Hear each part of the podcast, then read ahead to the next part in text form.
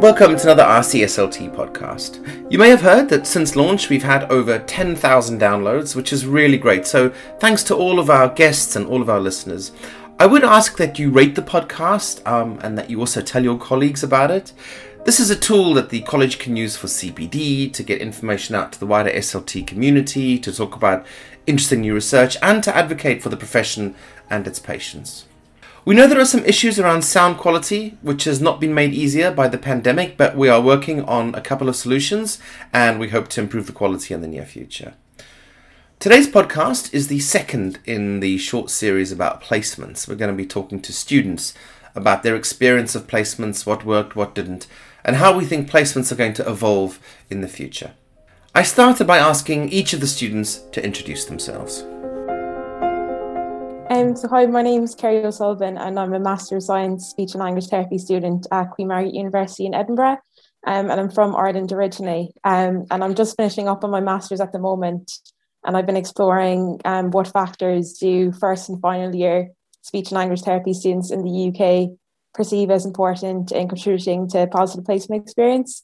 Um, and then I'm due to start my first Band 5 speech and language therapist job in London in three weeks' time in adult learning disability and mental health. Um, I'm Ruth Filer. I am from Vancouver, Canada, and I'm studying at Leeds Beckett University, and I'm the second year BSc student. I was um, a special education assistant for about 12 years, give or take. Um, so I worked with children with a lot of complex needs that required a lot of MDT work, including speech therapists. So I've worked in augmentative communication, um, low tech, high tech, and then also swallowing and feeding. Hi, my name is Vivian Wong. Uh, I'm a second year MSc Speech and Language Therapy student studying at the University of Reading, and I'm originally from Vancouver, Canada. So, for my dissertation, I'll be studying voice onset time in children with Down syndrome. So, Kerry, I wonder if you could just tell us about some of the placements that you've you've been on. Yeah, um, so my placements have been a mixture of adult and pediatric placements. So within adult, I was on an acute stroke ward, um, and I also had an adult learning disability placement. Um, and then within pediatrics, um, it was a mixture of community and clinic, um, and also had a placement in a school readiness program for um, children who have autism. Uh, Ruth, I know you've just had one uh, placement. I think you've had one placement so far, haven't you? I wonder if you could tell us a little more about that. And that was during COVID 19? It was, yes. So in our first year, they gave us sort of, we did six days in different settings to sort of get a, a feeling and an overview of where SLTs could work, what environments they might work in. But I have only done one long term placement and it was all online. We were working um, with school children, performing, like doing some speech therapy with them through uh, through the computer. So it was a very interesting experience and required a lot of quick adaptations, um, but interesting nonetheless, because that's kind of the direction that a lot of people will continue to stay in, I think, is teletherapy. Um, and Vivian? Yeah, um, in my first year, we had pediatric and adult observation placements at our university clinic. Um, and then, due to COVID, some of my summer placements got canceled but I was able to participate in a virtual clinical learning experience. Um, and then this year, I've had three weekly placements throughout the last two terms. The first one was in a community clinic working with preschoolers with suspected ASD and providing paramediated mediated intervention, working on social communication. Um, and my two placements this past term has been in a community telehealth clinic working with adults who have acquired neurological impairment. So, including conditions like aphasia, apraxia, cognitive communication disorder, Parkinson's, and stuttering. And the other placement was in an outpatient audiology setting, working specifically with children and adults who have had cochlear implants. I'm really interested, particularly how you felt the first time you went into a placement when you know you've been in the university and everything else like that, and we've spoken about everything in kind of theoretical terms, and then boom, you were actually confronted with a patient for the first time. I don't know. How did you feel, Kerry? Um, well, I think initially when I was first allocated the placement, I felt quite calm because my practice educator she was in regular contact with me and she seemed, you know, really enthusiastic and interested, and that kind of helped settle me. But then I think on the actual day I went to start placement, you know, everything all of a sudden felt so real. Um, so even though I was excited, I was also quite like nervous. Um, and then it was quite like overwhelming as well, you know, actually interacting with clients for the first time and applying theory to practice. But my practice educators were really like supportive of me and the rest of the team were really welcoming. So it kind of helped settle me in quite quickly. Right. And what about you, Ruth? Also nervous, very nervous, very anxious, um, very excited from basing it off of last year's placement during COVID.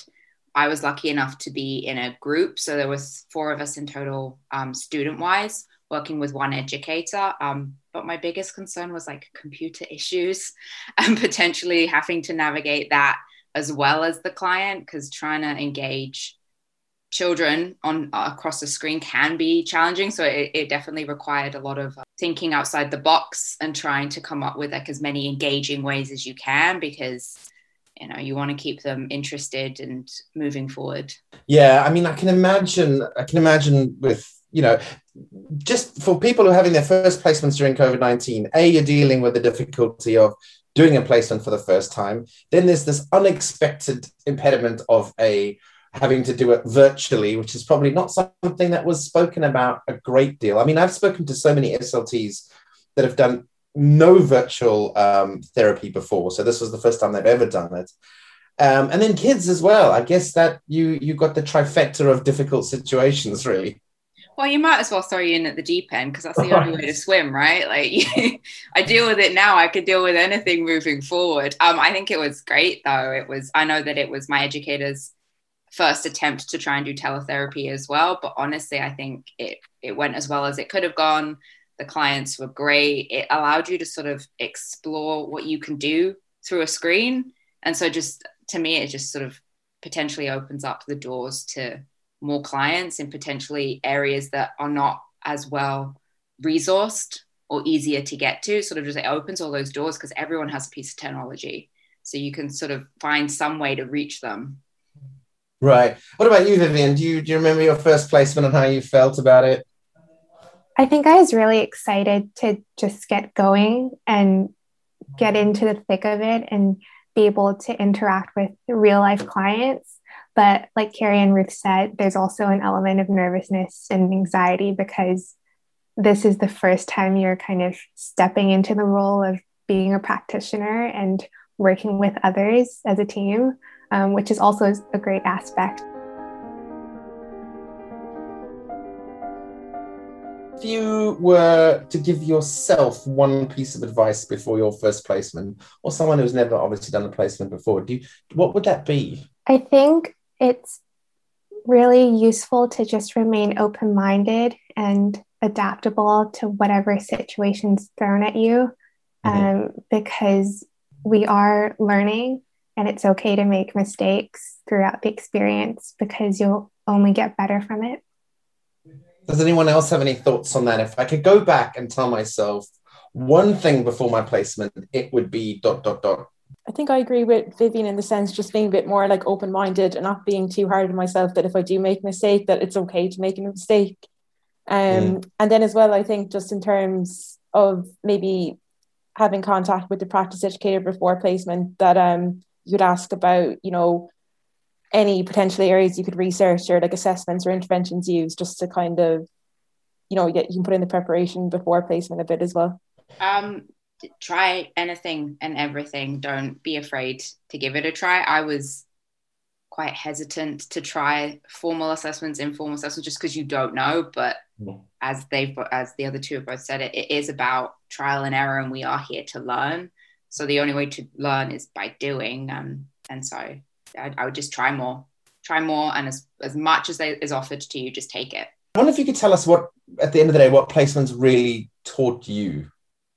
Yeah, I think my placements they really taught me a mixture of both like professional and personal skills. So, like in terms of professional skills, um, carrying out you know various assessments and inter- interventions and communicating with other multidisciplinary team members and like my ability to apply theory to practice and interact with clients. But then kind of personally as well, I just found myself that um I got a lot more organized on my placements because I just think I had to be, you know, ready for the next placement session. Um and yeah it really helped me as well in terms of like developing my own like confidence in interacting with people so yeah i feel like a lot of the professional skills i learned were quite like transferable into my personal life as well Right. So what you're saying to me is yeah, there's a certain amount of clinical knowledge that you're putting in, in practice, but there's there's other kind of just working knowledge that you think was useful.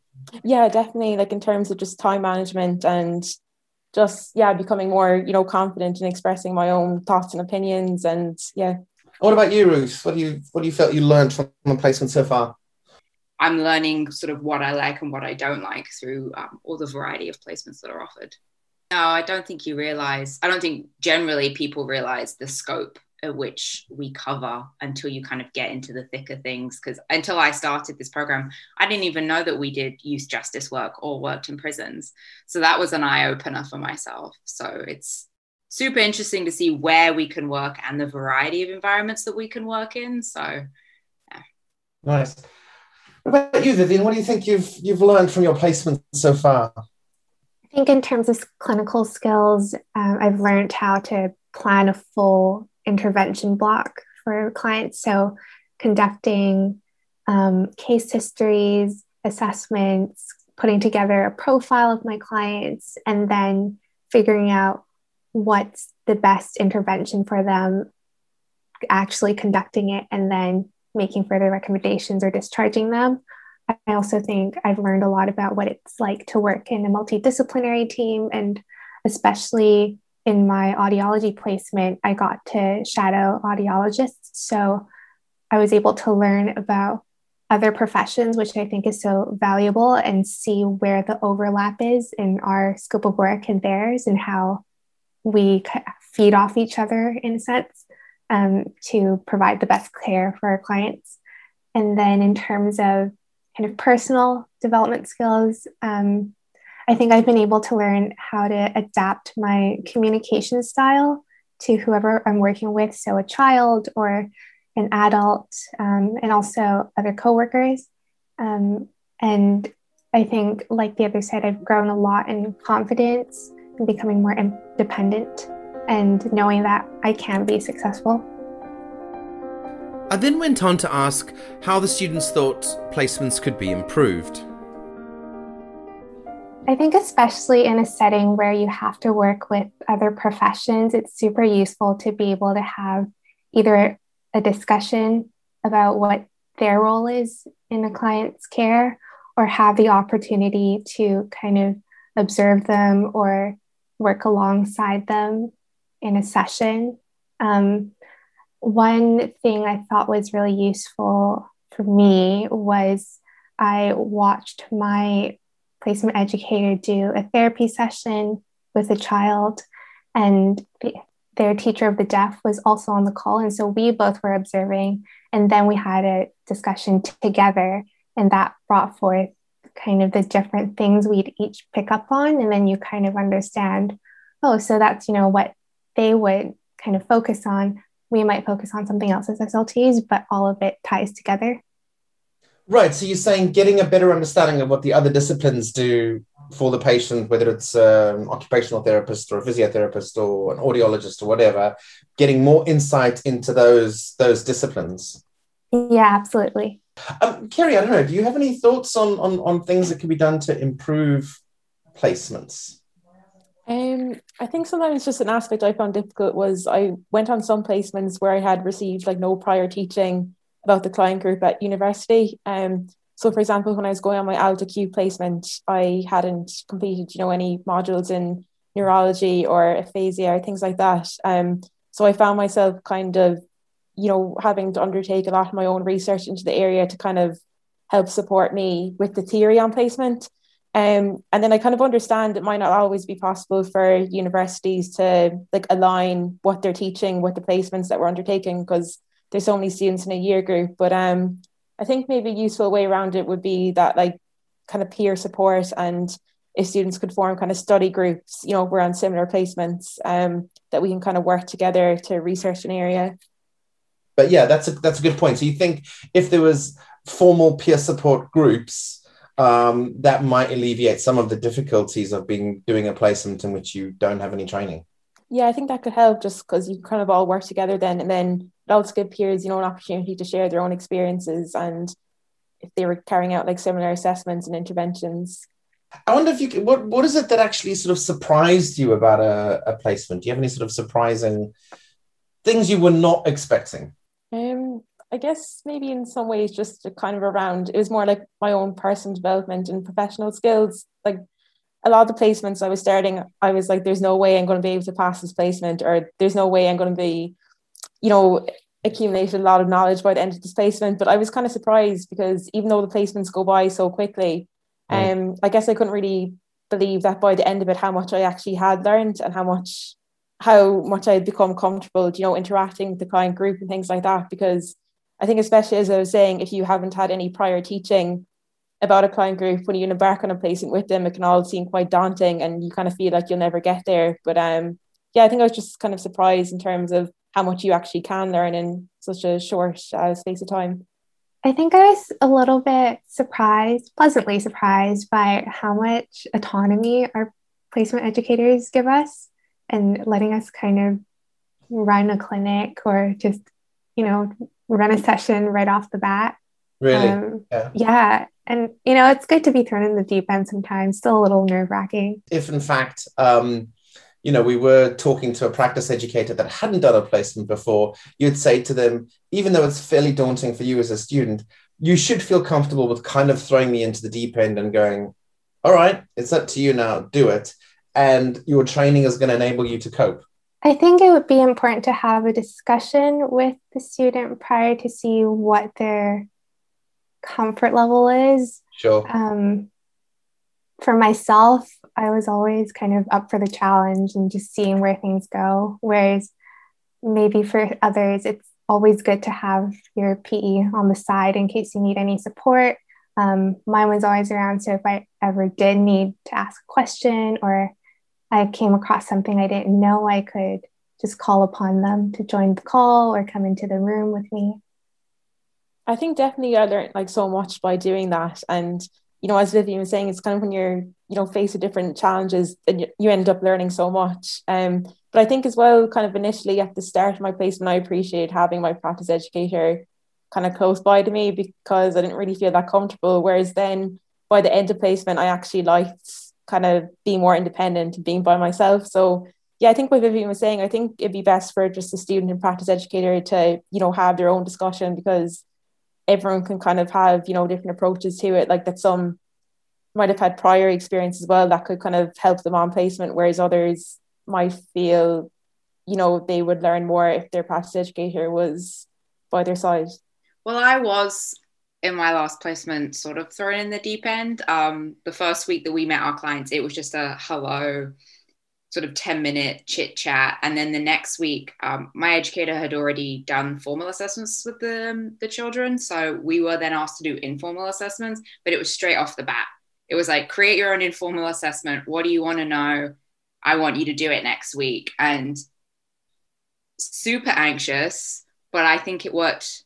I think you kind of just have to do it. Like my educator was in the room with the client, so would step in like as she saw fit, but you can always hide behind the anxiety and the nervousness, but then that's just going to become overwhelming. And I kind of think you just have to give it a try. And if we mess up, that's what that's what your educator's there for is to be like, okay, next time this, this, and this should happen. Or they can even step in and sort of direct you down the right path. But I think if you let your anxiety and your nerves get in the way, then you're you're not really going to get the most from the situation.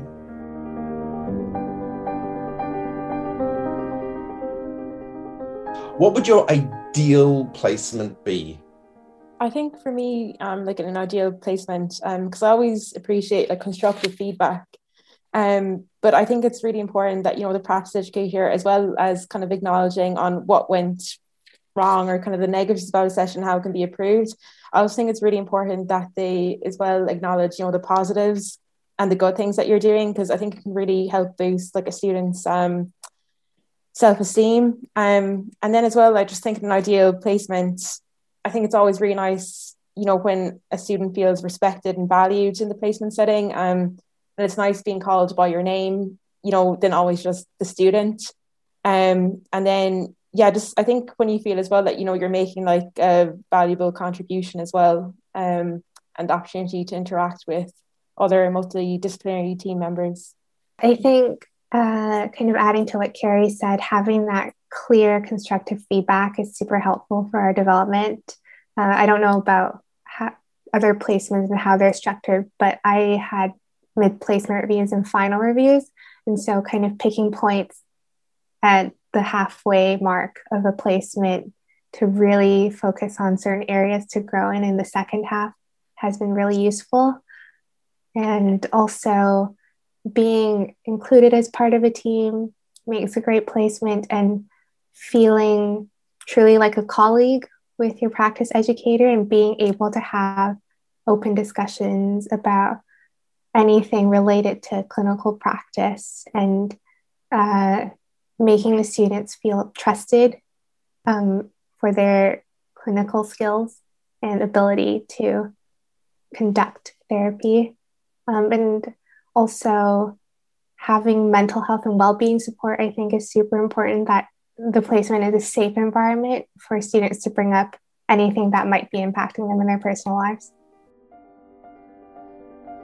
we spoke about the shortage of places available, and so I asked the students what they would say to the wider SLT community about the value that placements can bring to a service or an independent practice.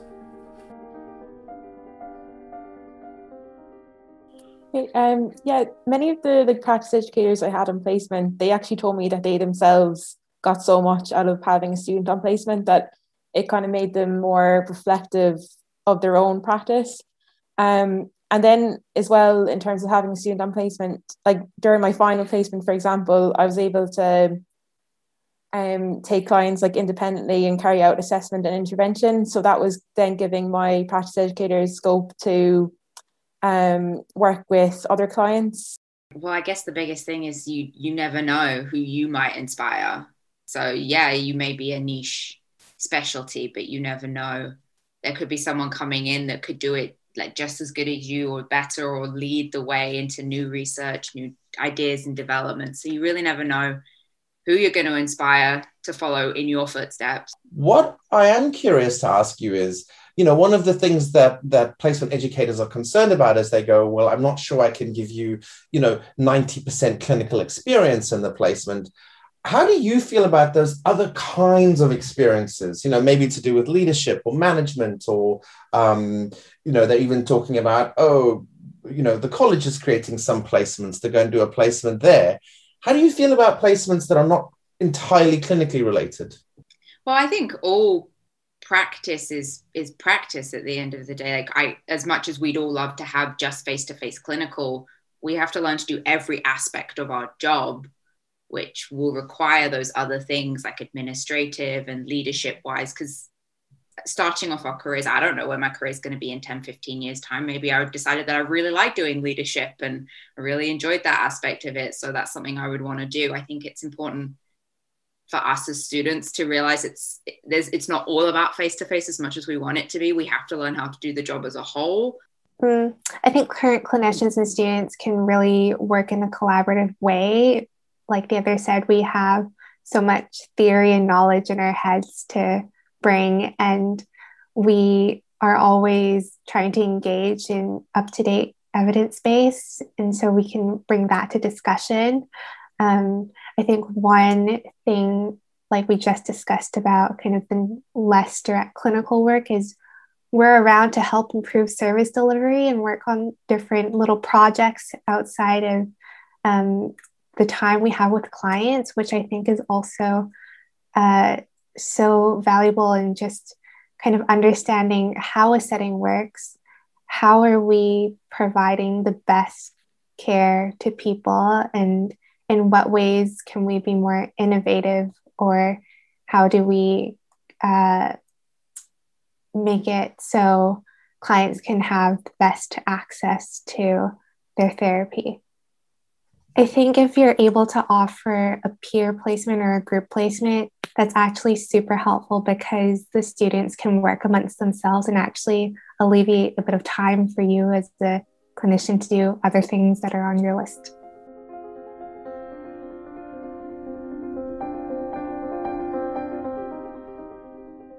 There were a couple of themes that emerged from the conversation. As Vivian said, all students liked group placements because it offered peer support. There is definitely a pastoral element to the work of practice educators that shouldn't be underestimated. The students all felt that they could support the service in delivering therapy and resources that it might not otherwise be able to offer, and there was an appetite to get exposure to the highly specialized disciplines, even if it meant there was less opportunity for hands on clinical work. I think all the students appreciated that although their immediate focus was clinical exposure, coming to grips with other parts of the job was essential in setting them up for success. The pandemic has accelerated the evolution of placements, and going forward, we can explore how telehealth, though it has its limitations, can expand placement opportunities in the future. In our next podcast, we'll be talking to practice educators about the ins and outs of managing a successful placement. A big thank you to Kerry, Ruth, and Vivian for their time. We wish them the very best of luck in their upcoming placements and jobs. Until next time, keep safe.